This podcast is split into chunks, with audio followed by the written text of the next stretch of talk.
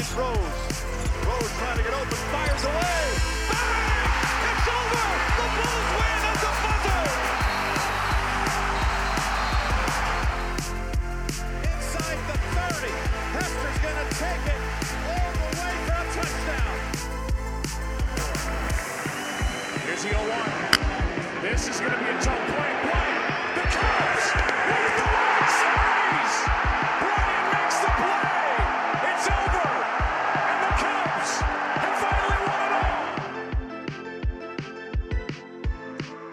What's up, everybody? Welcome back to the Goal to Go podcast. It has been a minute since we've been on here, uh, but tonight you get to hear from me. I'm Reece and my boy Jordan. Jordan, how we doing? I'm doing good, man. I'm excited. Excited to get back into it. So everybody's been kind of busy, and uh, we kind of had a fiasco where we tried to record one time, and it was very funny, but not unfortunately. It was something we could not put out. So, um, but I am excited to get back on and talk some sports, talk about the end of the Bulls, talk about some Cubby stuff, and I'm really excited about the draft coming up, but I know we'll talk some more about that um, at another time. But I'm gonna come at you with some hot stuff tonight about the Cubbies. Oh boy. So we just better be happy Jay's not here to fight me on it. Um, well, I'll come back with I won't say say cold takes, but they're they're cooler. some uh, throwing a wet rag on the fun type Yeah, yeah. takes. Yeah. It- Always got to be that guy. maybe not a wet rag. Maybe just just a rag. Just a just a rag. just a rag. Okay. All right, Yeah. man. I'll take it. Yeah, so we're gonna- all right, acceptable. We're gonna dive into to the Cubs uh, in a minute. I do want to mention, I see your jersey behind you. I got Jonathan the jersey. Yes. played his last game as a Blackhawk, and Unfortunate. My captain. you know, as it was time, as hard as it was to see him go, you know, I think everybody kind of knew for the last couple years, you know, he's been so injury prone, doesn't know what this deal is with his uh, respiratory issues, got some lingering Mhm. COVID stuff. Um, but always sad to see, you know, hometown hero, local legend go like that. So, uh, congrats on a legendary career. legendary. You know, like it's easy to get super excited about these big deals that these guys sign. You know, like when Toews and Kane basically signed the same deal, it was so exciting because they were amazing. You know, and they were amazing the majority of their their tenure at uh, in Chicago. And obviously, Toews has been a little bit more injured than than Kane. Kaner's still going strong. I mean, that dude hasn't met a goal he doesn't like to score in. So, uh, I mean, it's always nice to see those players sign big contracts, but it's always so brutal when those come to an end. You Yep. know, but you'd you'd rather it be this than uh, like a Heyward contract, um, where you're just you're just thankful to see him go. You Right. know it. You know if you signed a big contract and everybody's still hurt that you're leaving and sad about it that you lived up to that contract, and that's a really really hard thing to do in sports, especially uh, in a sport like professional hockey where it's just so brutal on your body to be able Yeah. to hold up long enough to have a career that matters enough for people to actually care that you're gone and be upset about it. You know, Right. I think about like Miguel Cabrera. Yep. Like that dude is just an animal, bro. Like he just and he's coming towards the end of his career, but he's one of the best hitters of his generation Yeah. if not the best. And you know, just like I, I saw him the other day hit that walk off, and it was a pinch hit, and it's like, dude, when does Miggy ever pinch hit? You know, because he's been in the lineup every day for so long. You know, Right. those guys that live up to those contracts, it's impressive. It really, really is because there's you got no business living up to that contract. But for like the more money, the more hate, right? The bigger your contract, the more more criticism that you're going to take. And so to avoid that, for everybody to still love you, means that you had one really, really good career. So Absolutely. so long to the captain. Hope he gets healthy. And if he wants to keep playing hockey, hopefully he finds that place for him. But I just I hope more than anything else he just gets healthy and he can enjoy life. So And on that, the Bears should sign Justin Fields to a 10 year contract. they should, and they're probably gonna have to. Well, let's um we're gonna dive into the Cubs, but also we want to touch on the Bulls real quick. Uh it's been a little Real less quick, than a real quick. I'm sorry. This totally Yeah. just is coming out left field. You just said Justin Fields contract. What did you think about the Jalen Hurts contract? It's tough. It's it's tough because I'm not gonna say he didn't earn, you know, a top five contract in the league. But to have that team around you and then have the biggest contract in NFL history is like, Yeah. ooh, Yeah. Well, I asked the question because I think Jalen Hurts is the best comp for Justin Fields, right? Like their stats, everybody's been comparing them. right. They're similar style of play. You know, it's obviously a little bit different. Hurts took the jump and he started passing the ball. In theory, that's what you're going to see from Fields. That's what everybody wants to see from Fields, right? Yeah. So if JF1 takes that jump this year, is that the kind of contract? Like that would be my guess. If I'm Justin Fields, I see that contract come through, and I'm thinking to myself, that's the contract I'm going to sign. I think if you're if you're Ryan Poles, you know, you got to set the expectation, right? Like we we've said this whole like since we started this podcast a couple months ago, you know, we're not expecting them to, you know, really be a deep playoff team. But you you say to Justin Fields like, "Hey, you know, if we see you take a jump and, you know, we're successful and we're in, you know, we're in competition late in the season, then maybe not the highest contract Right. in the NFL, but like this is what you're looking at. And I think the front office has to prepare for that. You Yeah. know, you don't want to get in a scenario where, um, like like Lamar Jackson. I know, Yeah, I was just going to up. say you want to avoid Lamar Jackson situation. and but the problem is, right? I mean, Lamar could have made that jump, but he never has made that leap, right? Like he he had the MVP year, obviously. Mm-hmm. But as far as passing, like, as far as passing goes, what you want to see in your quarterback for a franchise quarterback, he never made that leap. And so he put them in a weird position where it's like, okay, yeah, Lamar Jackson is a really good quarterback. Is he our quarterback? I don't know. right. And Here's the- so, the other thing about Lamar that's always kind of got me. I mean, because they, you know, they drafted Marquise Brown, and they drafted Rashod Bateman, and Rashod Bateman's not been the healthiest um, of wide receivers, and Marquise Brown obviously has not been crazy healthy, um, but he's been relatively productive when he is healthy, not crazy, but relative. The thing I think the Ravens didn't do that the Eagles made it a priority to do was get their young quarterback weapons right. to help develop that passing game.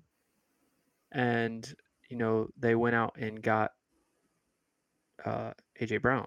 And then they drafted, you know, they have drafted DeVonta Smith. You know, they got weapons for this guy to throw to. And on top of that, he had Dallas Goedert, you know. Right. I think the Ravens have been attempting to get a wide receiver for Lamar, but they never pulled the trigger on like that guy. That's why that's why it's hard to say like Because Mark Andrews isn't enough. Like right. Mark Andrews is great, and as great as Mark Andrews is, you still need a weapon on the outside. Yeah. Like just flat out, you just do. Unless you're Yeah. Travis Kelce and you're the greatest tight end to ever play. But even at that, Patrick Mahomes is is a different breed of quarterback. But anyways, what were you gonna say? I, I was just gonna say that's that's what makes it so tough to um, for me to say that that Jalen Hurts completely earned this contract because there's not that many AJ Browns out there. Like, I mean, it's it's him, it's Tyreek Hill, it's Stefon Diggs. Um, you know, I'm sure there's a couple more, but there's you know five to seven maybe of those like elite wide receivers. There aren't that many, and so when you have that level of receivers, and DeVonta Smith is an animal, and you have an amazing O line, and you have a really good run game, and your defense is really good. Yeah, you your know. defense is is absolutely legit. Yeah. So so it's hard for me to say like but on on the flip side, when Patrick Mahomes signed his contract, they were in the exact same situation that the Eagles are in. They had a really good defense, had a lot of weapons. So I I I think it's I think it's in the ballpark. I don't think Yeah. it's, you know, 100% the contract we all saw coming, but I don't think it's like an outlandish crazy contract.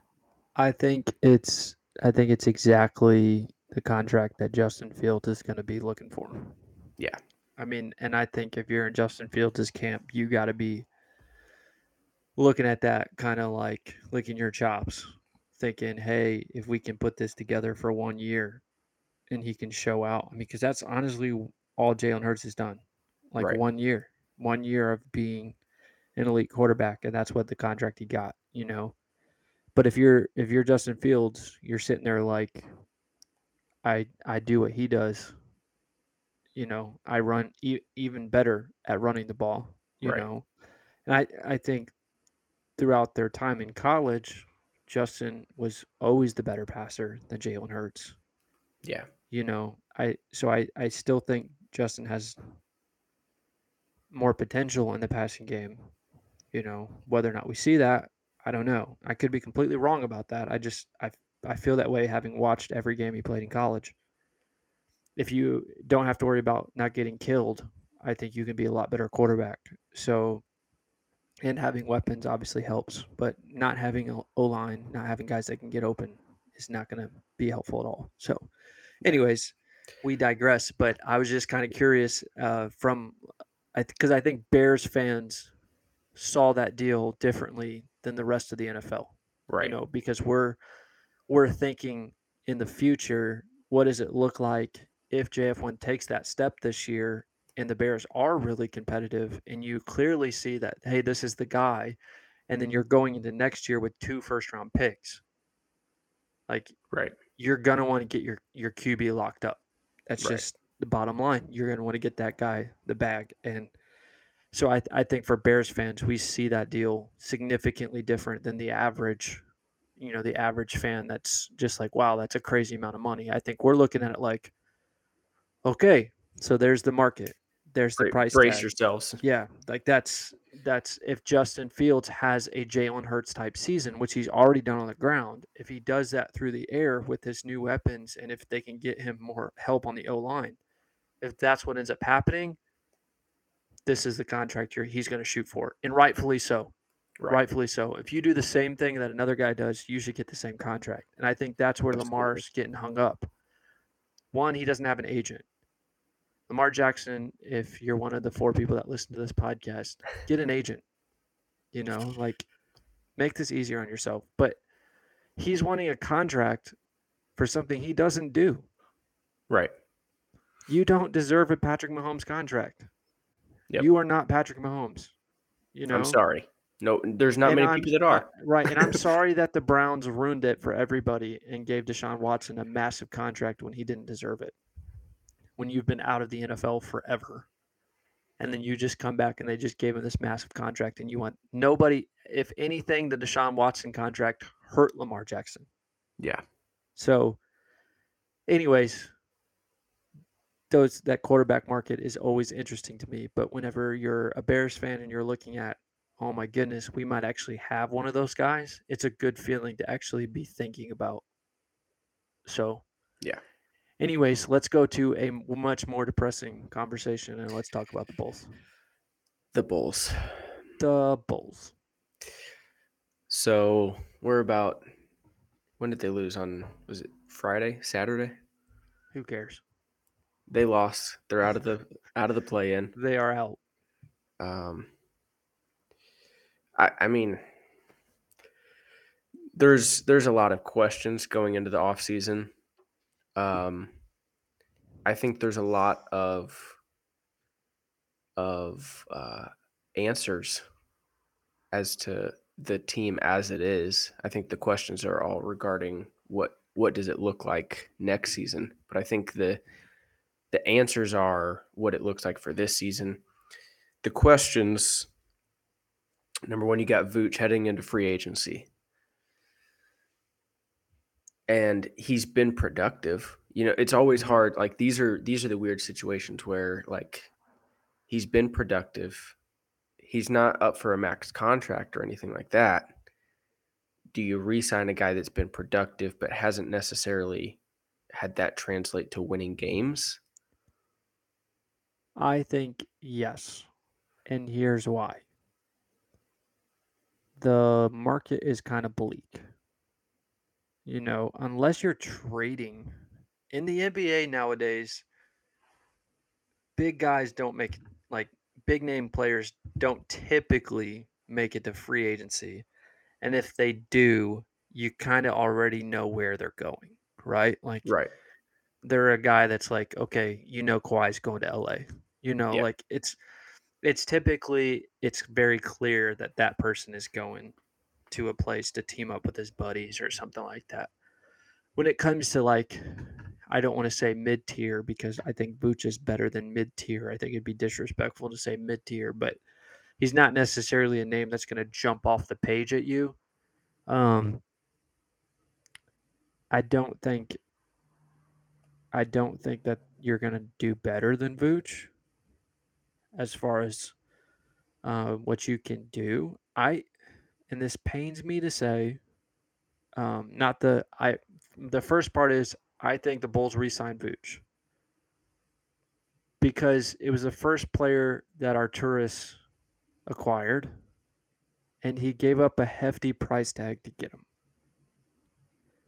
And I think if you're Arturas, you're sitting there like, I can't give up on this guy that easy, right? Like it hasn't been long enough. I need to sign him to another contract because that's the only way it's worth giving up what you gave up for him. So I think they're going to re sign Vooch because I think Arturas likes Vooch. The thing that pains me to say is I think you have to trade DeMar DeRozan. Hold on, real, real, real quick. The only reason I see signing Vooch is if you see yourself being competitive next year. But if you don't re sign Vooch, you probably have no chance of being competitive next year. I would rather have a year where we're 12 and 70 than a season like we just had. But no GM, like, I hear you. I hear you on that. Um, because that's let me go back to something you said. You said you can't do better than Vooch in the free agents in free agency this Yeah. year. Victor Wembanyama. oh yeah, that's I we've all said they should have been tanking to begin with. Like Yeah, we all that's- said that like halfway through the season when stuff wasn't didn't click, Lonzo hadn't come back. It's like, okay, you know, AC's been hurt, P Will hadn't taken any kind of a step forward. You know, Zach at the time wasn't playing very good basketball. I will give Zach LaVine credit. Shout out to Zach LaVine. The last several weeks of the season, Zach was unguardable Unguardable. he was playing out of his mind. Like he finally looked healthy. That jump was back. Um, the tenacity when he would actually go to the rim, like he was finishing. Like that was the Zach LaVine that everybody came to love, and it felt good. Like it made me feel more positive going into this offseason than I otherwise would have been had Zach still been playing bad, but he's at least shown you that he can get back to that level, right? Um, yeah, you're to your point about Vooch. Like, I think the Bulls want to be competitive, and that's what I was saying. They want to sign Vooch because you gave up so much to get him. Like, you can't give up that and not be competitive. You Right, know what I'm but- saying? But And we see this all the time, and, and we'll get to baseball here in a second, but you see this in baseball all the time where you give up a lot for a guy that it just doesn't work out. But because you gave up a lot, you hang on to a guy entirely too long. Yeah, but baseball is different because you're you got so many other players on the team. Basketball is like you got five guys. You know, like you got five guys that are going to play. And if a guy is a big money player and he's not playing, that's utter failure. And that contract is virtually untradeable, right? Baseball, you can cut a guy or whatever. Basketball, you just don't see that happen. You know, you just it's you're you're stuck with a guy, or you have to pair like a pick to get rid of that guy. And I just think Arturas really likes Vooch. I still think Vooch. Um, let me put it this way, okay? I think Demar and Vooch would be good together. I think Zach and Vooch would be good together. I think the three of them on the floor at the same time doesn't work. Like, I'm not saying the Bulls are better without DeMar because DeMar is not good, but maybe their offense flows easier if you you would obviously have to add a piece. And if you're trading tomorrow, you're getting something in return, right? You'd have to add different pieces. But the thing about Vooch is he's effective on the offensive end.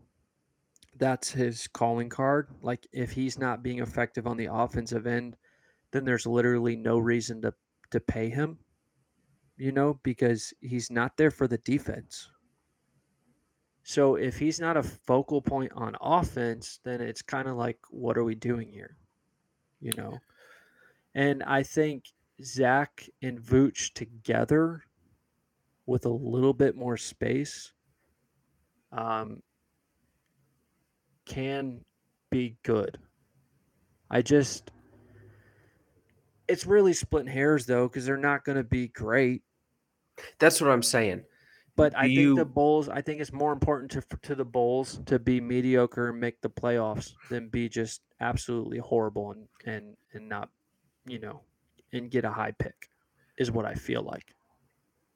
So And you got all this money wrapped up in Zach. So here's what I'm saying, right? Vooch's last contract that he signed with Orlando before he got traded.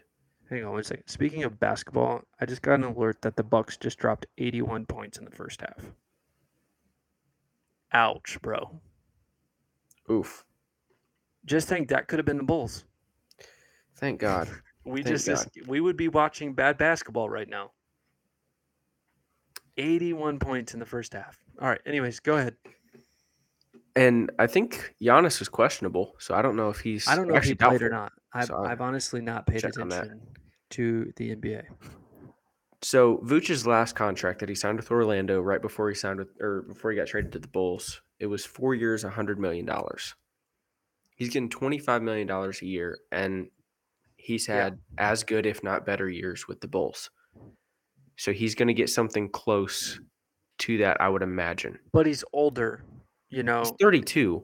and his he is older and his like so he's not going into his prime. He's going more like he's, he's Right, more on but- exiting it. So I just don't and the thing about him in Orlando was like he was having games like I remember one time he popped off for 42 against the Bulls. You Yeah. know, in Orlando. It's like he just hasn't been the focal point of the offense and his defensive deficiencies have definitely come to light in big games. So I don't think he's going to get that contract again. He's not going to get that big, but I think he's going to get something close. He's going to get I- close to 20. Absolutely. Anything under 20, I would, I don't think is, if you get him under 20, that's a bargain. I say you keep him. Right. But But what if it's what if it's at 20? it's hard because, like, I, I think they keep DeMar. I don't think they're getting rid of DeMar. I think they should trade him, but I don't think they will. They have Well- multiple times talked about him working this offseason with the younger players, which also makes me think That's all great, but I'm like seriously, dude, the fan base will set the franchise on fire if you just say we're running it back. absolutely. They got to That's what the Bulls have done for the last 20 years. If they say we're running it back, I'm I'm going to scream, bro. I'm going to lose my mind because it's not working. And listen, if the plan is let me just say this very clearly. If the plan is wait for Lonzo Ball, that is not a plan. It's not. Stop it. I like Lonzo Ball. I think he's a great player when he's on the floor. But they you don't even know if he is ever going to play basketball again. He's to- out. to He's out for next season already. literally the equivalent of banking on Zion staying healthy. Literally. Little little dig at Zion there, but seriously, like, dude, I if their game plan is to run it back and hope Lonzo comes back to make this core, like, how much longer can you wait? Like, seriously, how much longer can you wait? It is outrageous to suggest that this team is going to be competitive. And to think, like, if they say, well, the last couple weeks of the season, we were really, really good. Well, you played better basketball, but it took Pat Bev to get you to try on defense. Here's here's my thing, right? Sad, so bro. so I I think I really think that that's what they they thought. I don't know that they thought Pat Bev would fix a lot of the issues for them to be a competitive team, but I think they were saying, "Hey, look, we're missing a spot. We have several young guys at the point guard position, but we don't have a guy like Lonzo Ball or a veteran point guard that can lead the offense." Yeah. It's it's not a well-constructed team Mm-mm. they they're never going to win a playoff series even if they make it to the playoffs. Yeah. The problem is the problem is you're caught in this in between of like okay, we have the players to be competitive but we're not. Well, you And have all of these guys good players. all but- of these guys are coming up to the ends of their career, right? Zach Right. As much as I love him and he is young and he's still got good years ahead of him, he's not in his he may be in his prime, but he's at the tail end of his I prime. think he's in his prime. It's just a matter of does he stay healthy. If he stays healthy, Zach LaVine's still got plenty of good basketball. He does have good basketball. Debo's done. Like we can, I think we can all chalk that up, right? And Debo, I don't know that Debo's done. It's just I don't know that he like Being he- the Debo of 2016, he is. right, but it's like Debo's always kind of had an old man game. You know, like And that doesn't translate to the NBA anymore. No. it's more like Debo's style is done. Right. You know, like because Debo still does effectively what he does. Like he He's still a high does it- volume shooter. dude. Like he still does it well. Like, Absolutely. I and I will say this in Debo's defense, everybody said he doesn't shoot threes. Like if you count how many and ones that man has on pull up jumpers, you might as well just add it as a stat for threes. Because every single time that man is pulling up in the mid range, he's getting fouled and he's knocking it down and going to the line. Like so I understand Debo doesn't hit threes. He doesn't take a lot. He, towards the end of the season, he was shooting more of them, but still, he does kind of take threes because he gets to the line so much. But, anyways, can we please stop talking about the Bulls? It's depressing. Long story short, trade everybody. Start from scratch. I real quick before we finish. Sorry, I don't know what to do with Billy Donovan. Fire him. I that's how I feel. But if you're gonna keep the same core, you're probably keeping Billy Donovan. Fire would be him. my thought. But I'm I'm with you. I'm with you. you you unload the team and this pains me to say it i thought ayo was going to develop into a solid point guard i still think he can be i don't think it's in chicago Yeah. It's tough, man, when you have two guys in DeMar and Zach who are ball dominant guards.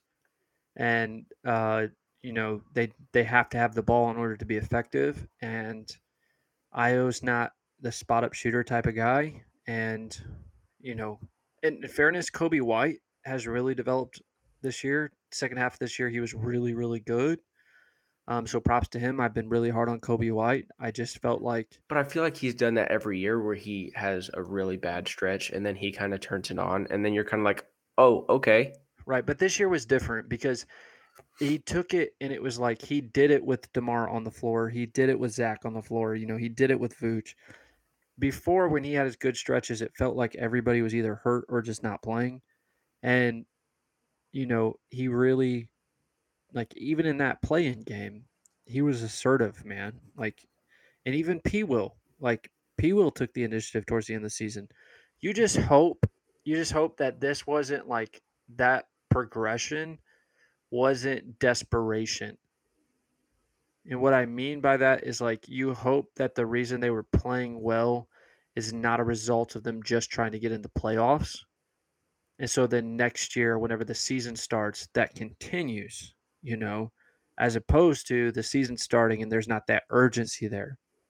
So the hope is that those that that's a true step forward. And that's why it's always so hard to tell at the end of the season what's real and what's not.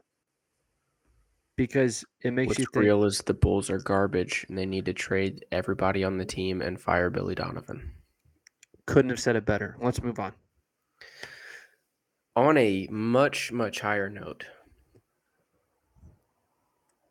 your Chicago Cubs, my Chicago Cubs, My Chicago Cubs, the. Chicago Cubs. Go Cubs go. Hey, Chicago, what do you say? What do you say the Cardinals are going to lose again today?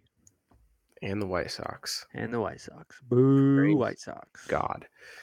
So they are 10 and 3 in their last 13 games. Uh, no, that 8 and Yeah. 3. No, 10 and 3. 10 and 3? Okay. 10 and 3. They beat the A's, which isn't saying much, but they beat them 12 to 2 uh, today. So Yeah, they outscored them 26 to 4 for the series. So I, I- wouldn't call that squeaking by. no. Of course, the A's are 3 and 16. So, Yeah, but, the A's but are 24 the, runs. The A's are hot garbage. Substantial. But you gotta, I mean, you gotta come out and you gotta do that to bad teams. You know, you can't have a hiccup there. So I literally had this thought with the balanced schedule. You know, everybody plays everybody. You're just gonna you gonna play them at different times. I mean, so if you're, you know, a Cardinals fan and you're like, hey, the Cubs. I mean, they're just playing the A's. Well, you gotta have your chance to play the A's too. You know, the thing is, you got to win those games because we all agree that this division should be close. Um, and the wild card should be close. And we see these things happen all the time at the end of the year where it comes down to one or two games, right? Yeah. And you could be playing a team, say, I know the Cubs play the Brewers at the end of the season. I believe it's the last series of the season, if I'm not mistaken. I know it's one of the last two or three, but I'm pretty sure it's the last. Um, you're playing the Brewers, okay, and say you come out on top of the division by one game, and you could say, well, it's because the Cubs won that one game at the end of the season. When it, if you go three and zero against the Athletics, but the Brewers drop one against the, a team like the A's, and they go two and one, that makes all the difference in the world, man. Like that's a team that you should have beat Right. you know so when you win those games that you should absolutely destroy the other team it takes a lot of pressure off of the other times you know like you can afford to like you're about to play the dodgers at home for a four game series you know anytime you play the dodgers in a four game series a split is perfectly acceptable you know obviously you're at home so you want to win three four games you want to win them all but you know, it's okay if you split this series Yeah. because you took care of business. Well, know? and and we just beat the Dodgers 2-1 in LA right, Right, and you- series. And you should have swept them. yeah. You know, the Cubs should have swept the Dodgers. It could have been a perfect road trip. We should be talking about the Cubs on uh, what I would believe is a seven game win streak, if I'm not mistaken.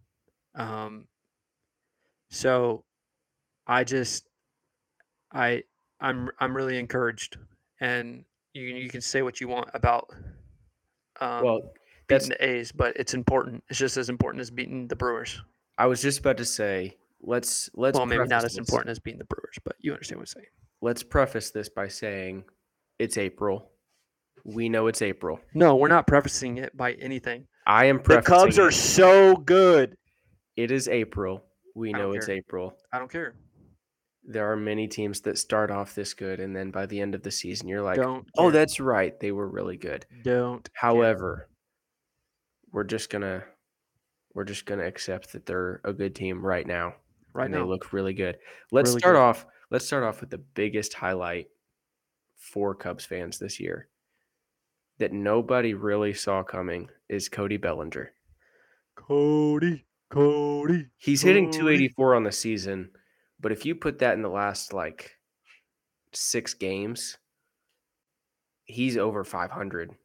I mean, he had he had one game against the A's where he was five for five. Yeah, He's Cody, Cody Bellinger. I I'll say this: Cody Bellinger's been a really nice surprise, but he hasn't like. There's been so you said the bright spot or the highlight.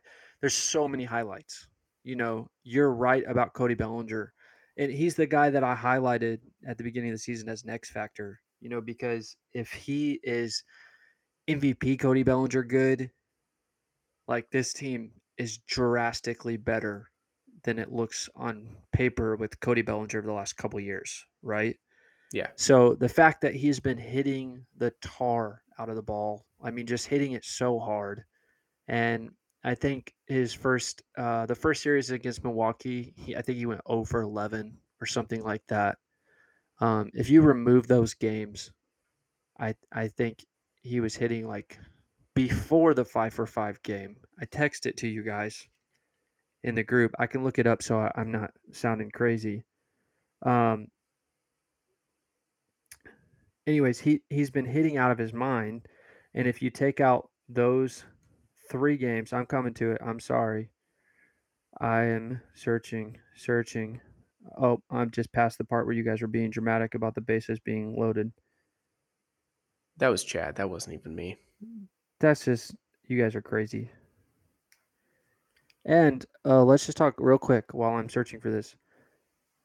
Cody Bellinger's rob of uh, That was Jason Heyward's home run was so baseball poetic. It Like, was. It's just a beautiful thing. All right, I found it. So since the first series against Milwaukee, Belly went 0 for 11. Uh, he's he was hitting 314 with two homers, two doubles, and only a seven and a half percent strikeout rate. And I believe that was before the A's series.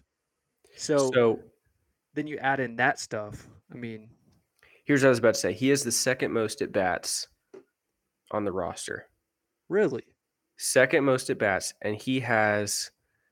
It's hard to say because there's been. Um, I wouldn't have guessed many- that. I would not have He- guessed that. He has out of guys that have more than 50 at bats, he has the second lowest strikeout Excellent. strikeouts. Excellent. The only guy that's has less than him is Nico, and Nico is and Nico's been out of his mind, bro. playing out of his mind. But I did say the bright spot because I don't think anybody saw Belly hitting this well. I he's always been a guy that's like like Schwarber, right? Schwarber's either hitting a Yeah. home run or he's walking back to the dugout. In fairness, I think I said it. I'll just put it out there. I'm pretty sure I said Cody Bellinger was going to be good. You did. The reason I said that is because like we're expecting Dansby Swanson to do what Dansby Swanson is doing. right, right? right. Y- Like- you you hoped that Cody Bellinger could be good, and you could see the potential, obviously, because he was an MVP. But you didn't necessarily expect it out of the gate. I totally understand what you're saying. Like Dansby Swanson, he is playing great, but we all kind of expected him to play really well. I honestly am a little surprised at Dansby. Like even him, where we expected him to play really well. Um, a lot of the stuff going into the season was like historically Dansby starts slow. Don't worry about him. He's going to be fine. And like after the the horrible spring that he had, um, like he hit a couple homers at the end of spring, and everybody's like, okay, cool. There's Dansby. But he did not do anything until the last couple of games of spring, and then he came out just guns a blazing, and he's he's hitting out of his mind. So, Yeah. I th- let me see right. He's hitting 333. Yeah, I've, I've got the whole team pulled up here. Yeah, 333 with an on base.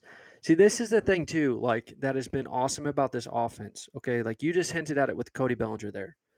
Um, and I just realized the reason This why he the has. next point I was going to make. Go ahead, go ahead, go ahead. Sorry. I was the reason say- Cody, I was gonna say the reason why Cody Bellinger has so many official at bats though is I'm assuming that's because he doesn't take walks. You know what I'm saying? Because he Right. hits like middle of the order. So I would, I'm kind of surprised. I mean, because Dansby's only missed one game, so I'm kind of surprised that yeah.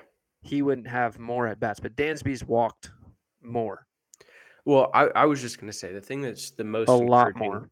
the most encouraging thing to me as a Cub fan that we haven't had in a really long time is it's not a home run or strikeout team. Mm-hmm. They all are hitting close to 300 outside of Mancini and Hosmer, pretty much outside of Right. and Gomes. But outside of that, they're all 280 or above, pretty much. Yeah. And I, I don't think we saw Patrick Wisdom hitting eight home runs this early in the season. Um, but outside of that, they Yeah. get on base.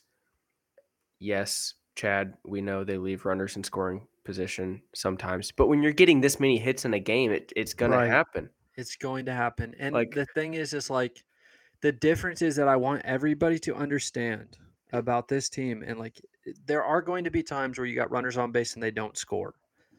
But this team leads the National League in runs scored per game. Okay?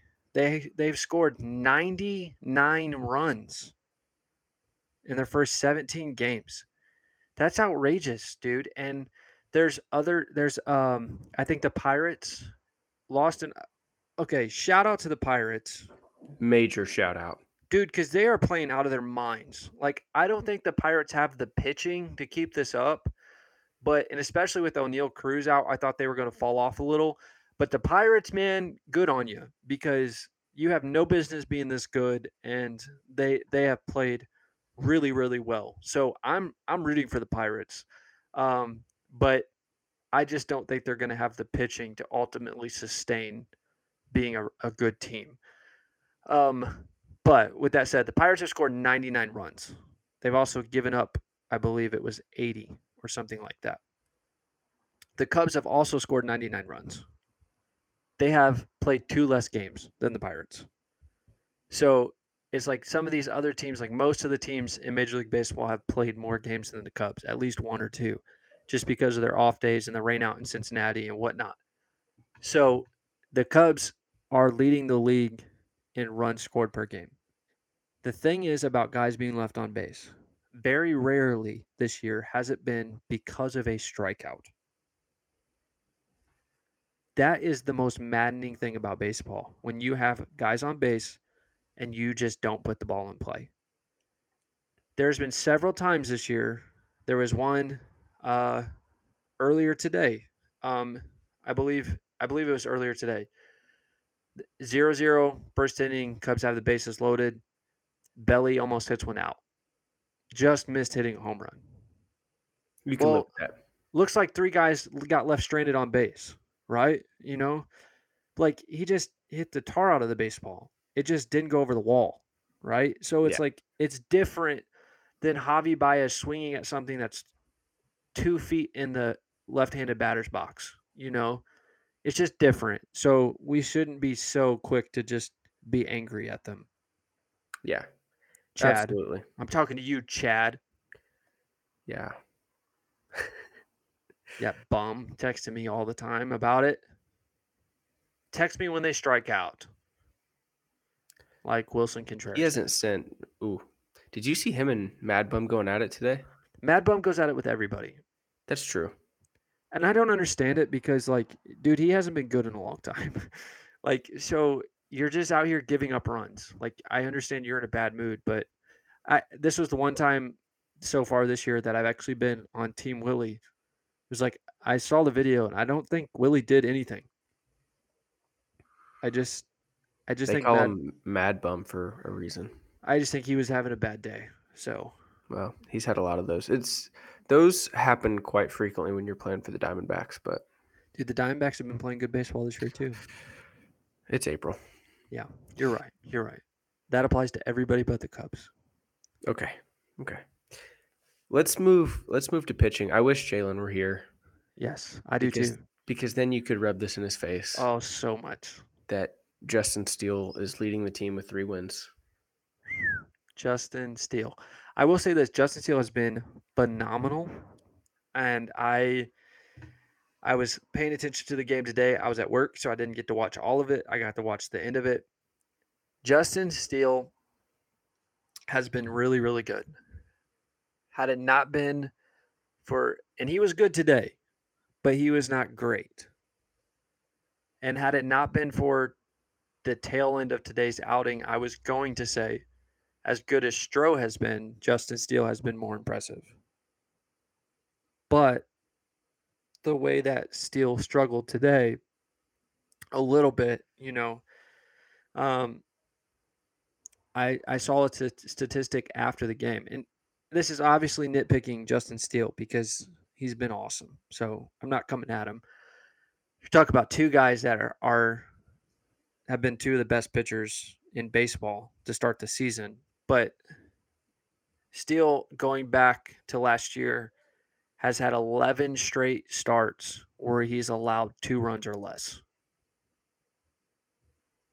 That's really good pitching, dude.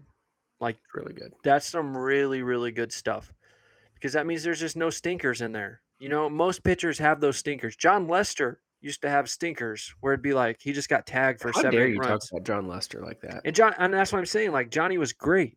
You know, like he was one of the all timers. Um, so Justin Steele is eventually going to have those. You know, but he's he's been pitching so well, and he's been doing it for a lot longer than just this season. And I'm just so impressed. Like he works so fast. Like he is a pitch clock pitcher, dude. Like it just fits him so well. Um, he knows how to keep the ball down in the zone, and and he he throws the ball hard enough, and like he just he just rocks and fires, and he's just one of those guys that doesn't seem to get rattled by a whole lot, and he he's not afraid to go inside on somebody, and you know he's just he's pitched really really well. Stroman has been so good. I mean, so so good, and he talked about it after his last outing against Oakland, just talking about um, how much more confident he feels with that defense behind him, um, which we'll talk about, I'm sure, here in a minute. But when you have Dansby Swanson playing short, that range, you have Nico playing second, you have Belly in center field, Happ, who's a gold glover in left, Seiya, who won five golden gloves in Japan in right field. Like, you're not afraid to just pitch the ball, you know, and that's what he was talking about just being more efficient, just throwing the ball in the strike zone and trusting that my fielders are going to turn balls that are in play into outs. And that's that's all you can ask for from Stroh because he's not going to be the guy that's going to go out there and get you 12, 14 Ks. You know, like he needs to pitch to contact, and that's okay. You have the defense to do it. Jameson Taillon had a good start his last outing. It was really nice to see. He's kind of struggled to start the year. I think he's 0 2, but that doesn't really tell the whole story. He's um is he 0 2 or 1 2 now? Jameson He, Taillon. he is 0 and 2. 0 2. That's what I thought. So he's He started three games. Yeah, so he he's been better, you know, he's been a lot better. And I believe the Dodgers game was the one they lost that he started. Um or yeah, I think it was the Dodgers game. Um he started, he pitched really well and you know, they just didn't get him the win. So uh Smyly been great the last two times out, man. Can't say enough about Drew Smyly because his his last two starts have been against the other team's ace. He he pitched against Luis Castillo, who is so good for the Mariners. That guy is nasty. And Drew Smyly matched him pitch for pitch and got the win um, for the Cubbies. And then his last start was against Julio Urias. And again, he he just hung in there. Like the Cubs offense didn't do a whole lot that game. They just got going at the right moment. And and he gets another one, you know, like he just matched him pitch for pitch. You're holding your own against two other aces. Like that's big time from a guy who is your fourth starter. Like that's huge that he's going out there and he's matching the other team's ace. I'm not expecting him to do that every single time out, but he's he's shown you that he can be really really good, and you're going to need him to be really good. Wesneski, it was awesome to see him have a good start against the A's because it's like if you're not going to have a good start against the A's, you're not going to have a good start. Like he he needed that start against the A's to go seven innings, one walk, five um, five hits, I think, one run or no walks, one run, five hits. Um, I think he had seven Ks. Like that's a great stat line for a guy. The the the big thing in there is the no walks Um, because he really struggled with his command against Cincinnati, and he really struggled with his command against the Mariners. And that game against the Mariners, I mean, the funny thing is, as bad as Hayden had been before the Oakland game, they had won the two starts that he had pitched. Right. which was crazy because the Reds game was like a high scoring back and forth kind of game. And then the Mariners game, he gave up the seven runs in the first couple innings, and that was the game the Cubs came back and won 14 to 8. Um, so it's not like he pitched great, you know, in those games, but somehow the Cubs still won. So the Cubs have won all three of the starts that Hayden Wesneski's started. Yeah. Only one of them has been because of Hayden Wesneski, but still, you know, it was really good to see him pitch the way he did against that team. Like you got to do it against that team. I think the encouraging thing too, and and part of this is just because of the offense so far, but our bullpen has really held up. I think a lot better than we thought it would. You know, we I- knew for the yeah. most part that starting pitching, you know, at least the first two, maybe three spots were they're solid. You know, they're not, you know, Cy Youngs, but they're they're solid, you know, pitchers. The bullpen was kind of a big question mark, and I think it's really held up as as much as we could have asked it to. Right. Justin. I will say this, and it is only four starts in for everybody. Um, well, four starts for Stroh and Steele. That's the best one-two punch in baseball right now. Through Yeah. the first four ro- rotations through. That's the best one too. Like you can't tell me anybody else. I mean, those two guys have just been outrageous. Maybe some maybe a couple guys from the Rays, but the Rays haven't really played anybody, so whatever. In the National League at least, those two guys have been awesome. I know they're not the best, you know, like would I rather have Max Scherzer? Sure. Well, You know, but- today. But, uh, But- yeah, well, not after today. But, you know, would I rather have peak Justin Verlander? Of course. You know, but there are other pitchers that are better. Would I have would I rather have Corbin Burnes? Yeah, I'd rather have Corbin Burnes than than Stroh. But those two guys have just outperformed. I mean, just outperformed expectation. They've both been very good, and they've both been very good dating back to last season. Strom in his last 20 something starts has been outrageous. Like, just been so good. So to see them continue it, you just hope and pray that they continue it through the whole season. But they've been they've been awesome. As far as your point about the bullpen, Hold on, hold on, hold on. go ahead. Yeah. Let me just interrupt here. Giannis is not playing tonight. Wow, and they're they're still killing them. It's What's one twelve to eighty two in the third, end of the third. Ouch. Uh, Jrue Holiday has twenty four. Brook Lopez has twenty one. Uh, Middleton has sixteen. Grayson Allen has fourteen. Uh, Joe Ingles has fourteen. Pat Connaughton has thirty. Like they've got Dude. everybody. Well, yeah, because everybody's playing because they've been beaten by 30 the whole game. It's true. That is crazy. Anyway, the bullpen. Anyways, the bullpen has kind of been like the Heat's defense. No, I'm just kidding. Um, the one guy that disappointed me pretty big time is Javier Assad. yeah, because he was so good, man, in the World Baseball Classic. And he just, I was at the game. I was at the second game of the season. He came on. He had a really good first time, or first inning that he pitched. I believe it was the seventh. And then the wheels just kind of came off in the eighth. Like he couldn't find the strike zone. I thought Rossi left him out there too long.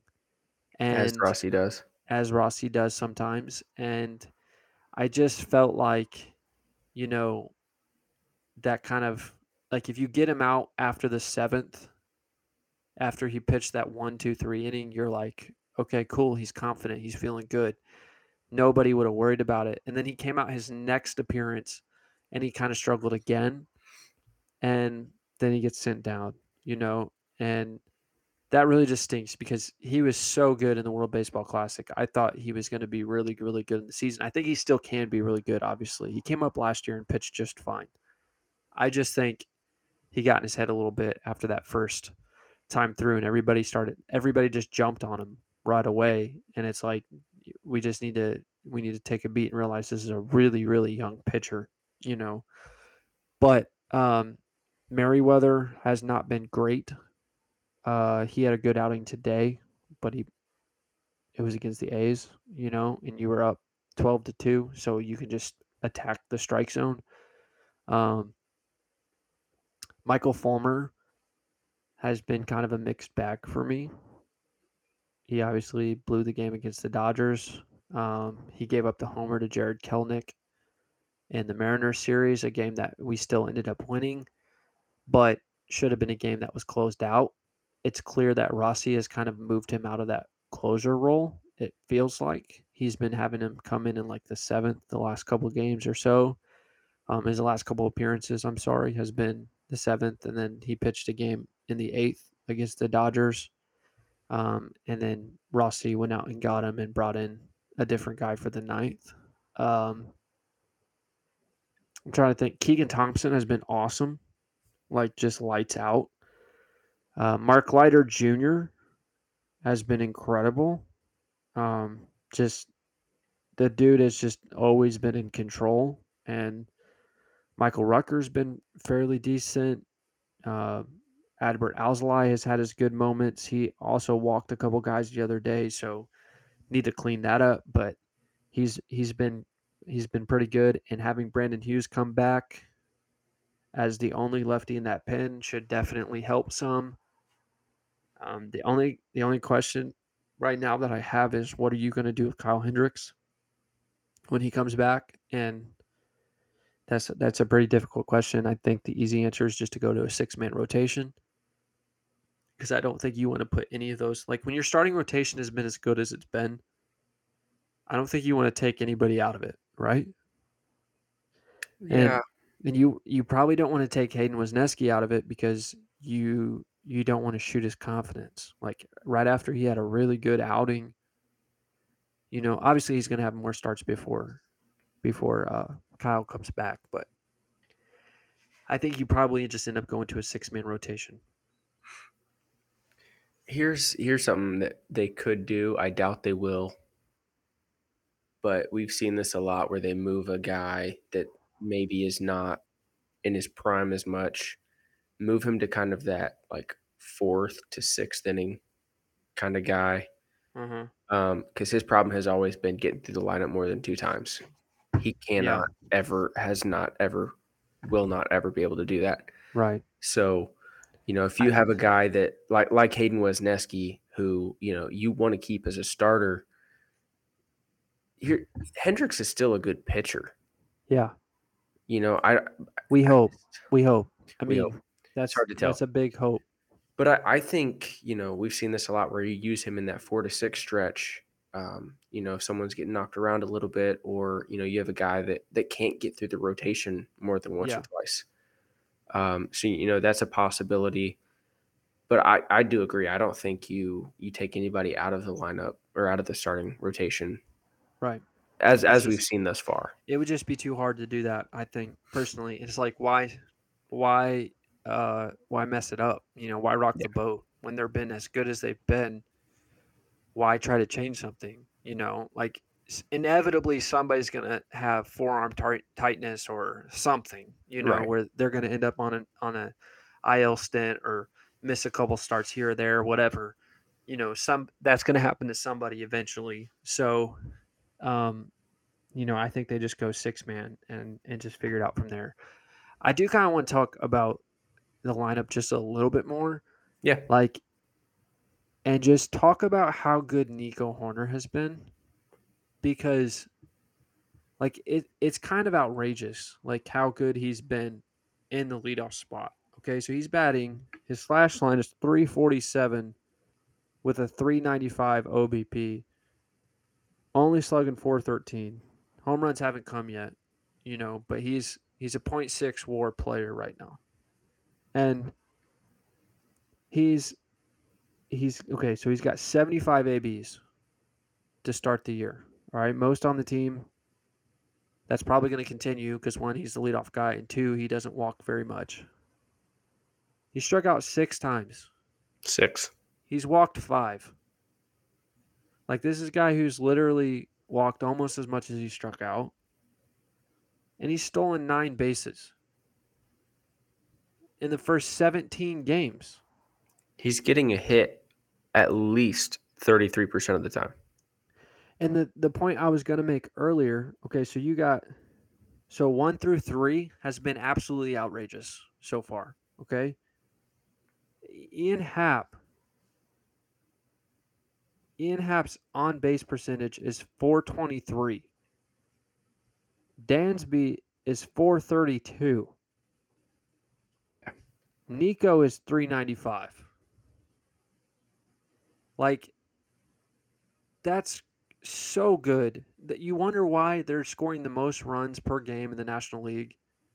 When the top three guys are getting on base at about a 42% of the time clip, you're going to score a lot of runs, you know? And like Mancini and Hosmer, neither one of them have been very good, like average wise.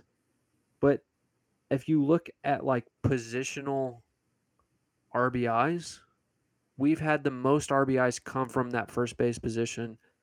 And I think it has strictly been because there's been three guys in front of him that get on base so much. And, you know, Hosmer's hitting 245, but he's getting on base. He, he's about 300. And he hit a homer today. He hit a homer today. You know, I think if he does that, like nobody's expecting him to hit, you know, 300 and, you know, like just have a amazing year. Obviously, we could see some improvement there on the on the average, but those guys are kind of doing what you expected them to do, or you would you kind of Right. said, you know, like if they do this, we could be be pretty good. Right. Then you have all the other guys that you said, you know, they could be really good. They just have some question marks. Yeah. And all of them, as of right now, are exceeding expectations. yeah. Um, I I really don't think there's anybody that's underachieving as far as we thought. Obviously, Man- to me- To me, Mancini. yeah, yeah, Mancini, And I think Mancini will turn it around because historically he's been a good hitter. I just that's why I think like I expected more from Mancini at the plate than what Yeah. he's shown. And he even started off better than what he has been the last several games. But like, dude, you gotta hit better than that. Like Yeah, you were you you were supposed to be the offensive one. Haas is supposed to be the defensive guy, and Mancini's just not been good enough. He struck out way too many times and he's got the ability to go to right field. He just needs to he needs to do that. I don't it seems like he's been swinging too hard and he's been trying to yank the ball way too much and he's just not been in control in his ABs.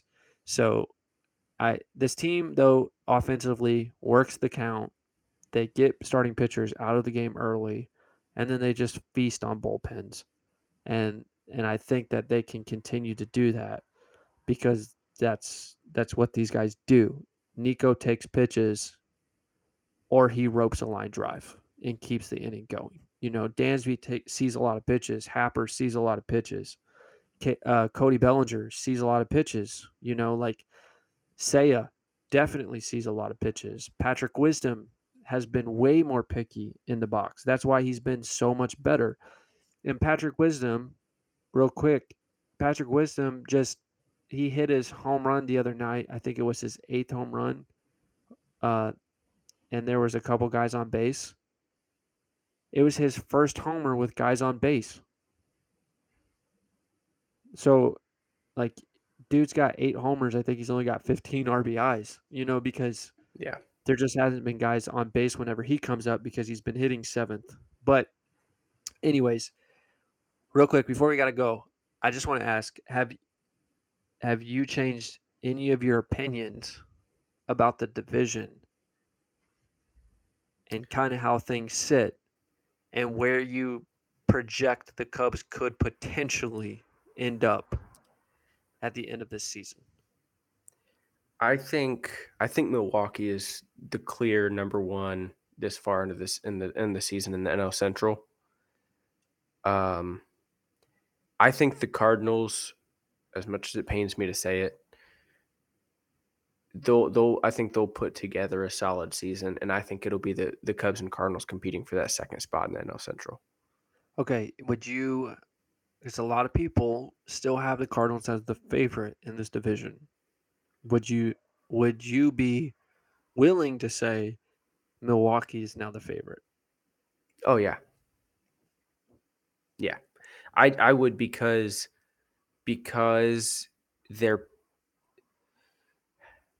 the Cardinals pitching has not been good. It's been all. bad. It's been really, really bad. and I think it's easier to come back. Like you know, if you start off the season slow hitting, I think it's easier to come back from that than it is Right. pitching. And that's that's why I think the Brewers would would take that spot as the favorite in the division for me. Right. Um, the Cardinals' issues have not been hitting. They've been a decent team from the plate, um, but then you have guys, you know, like like Jordan Hicks, who cannot find the strike zone. Nope. Cannot like okay, you can throw ninety eight all day long, Right. but Steven Matz find the strike. hasn't Steven Matz hasn't been good. So I Uh, th- I think yeah. you know they may put it together enough where you know I I I- I think it'll be kind of a three horse race there. Yeah. Um, I, I think I think the Brewers are the favorite. I think they'll. I don't think any team like runs away with it. hmm Um, if any team would run away with it, I would see it being the Brewers. If I were to tell you the Cubs have a better chance to win the division than the Cardinals, what would you say? I would say it's too early for me to to say that, but It's I, I, I easier to could see- believe now. I could see the take. yeah. for sure. Right. It's easier to believe now. And that's what I'm saying. Like at the beginning of the season, you're like, you could say that to somebody, but there was just so many unknowns. And technically, I mean, there's still unknowns. You're you're 17 games into a very long season. So to, to project that this stuff is going to keep going exactly the way it has is just crazy. There's no way it's going to keep going exactly the way it is. And this is big guys could get injured and completely change the dynamic of everything. But our guys could fall off, you know.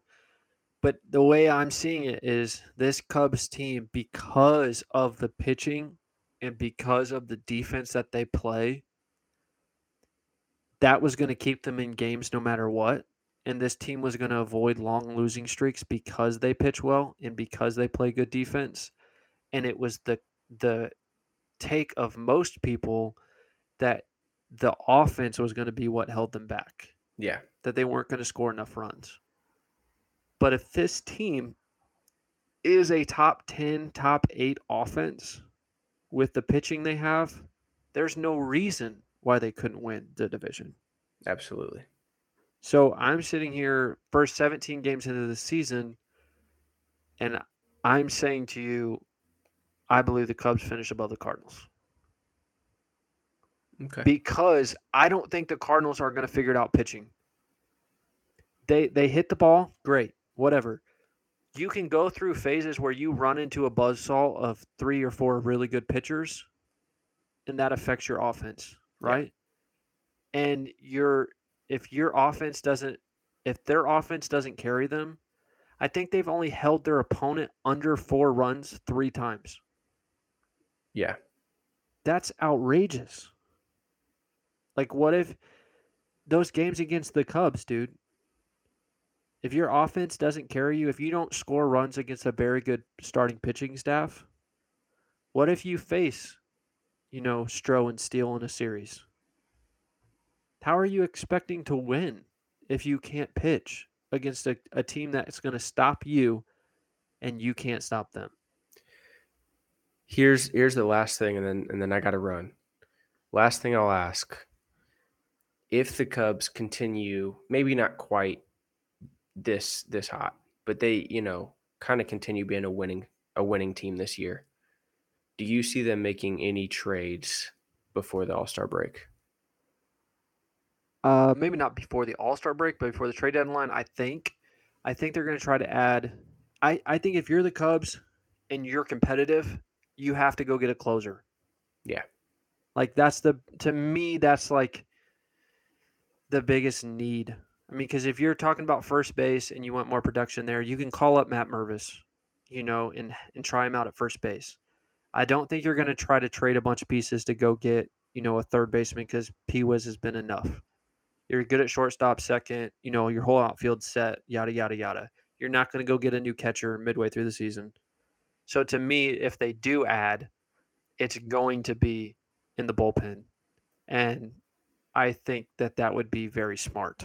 And most of the time, you're not going to have to give up, you know, your your top guys to get a guy like a bullpen guy that can help.